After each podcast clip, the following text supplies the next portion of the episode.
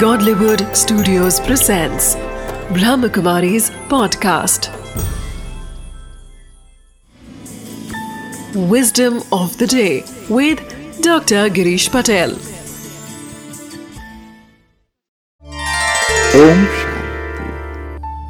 हम अंतर मन की आवाज़ सुनना चाहते हैं कई लोग अलग अलग तरीके अपनाते हैं कोई प्रार्थना करता है, ध्यान करता है, मौन का अभ्यास करता है, बहुत कुछ करता है कि मुझे अंतर आत्मा की आवाज़ है, वह सुनाई दे।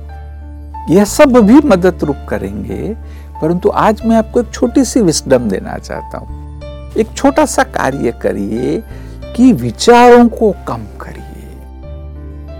ये जो हमारे विचार है, वह आत्मा की शक्तियाँ, आत्मा के गुण, आत्मा का आवाज़, उसको बाहर लाने में एक रुकावट रूप हो जाते हैं। इसलिए जितना जितना आप कम सोचेंगे, उतना ही आप अंतरात्मा की आवाज़ को सुन पाएँगे।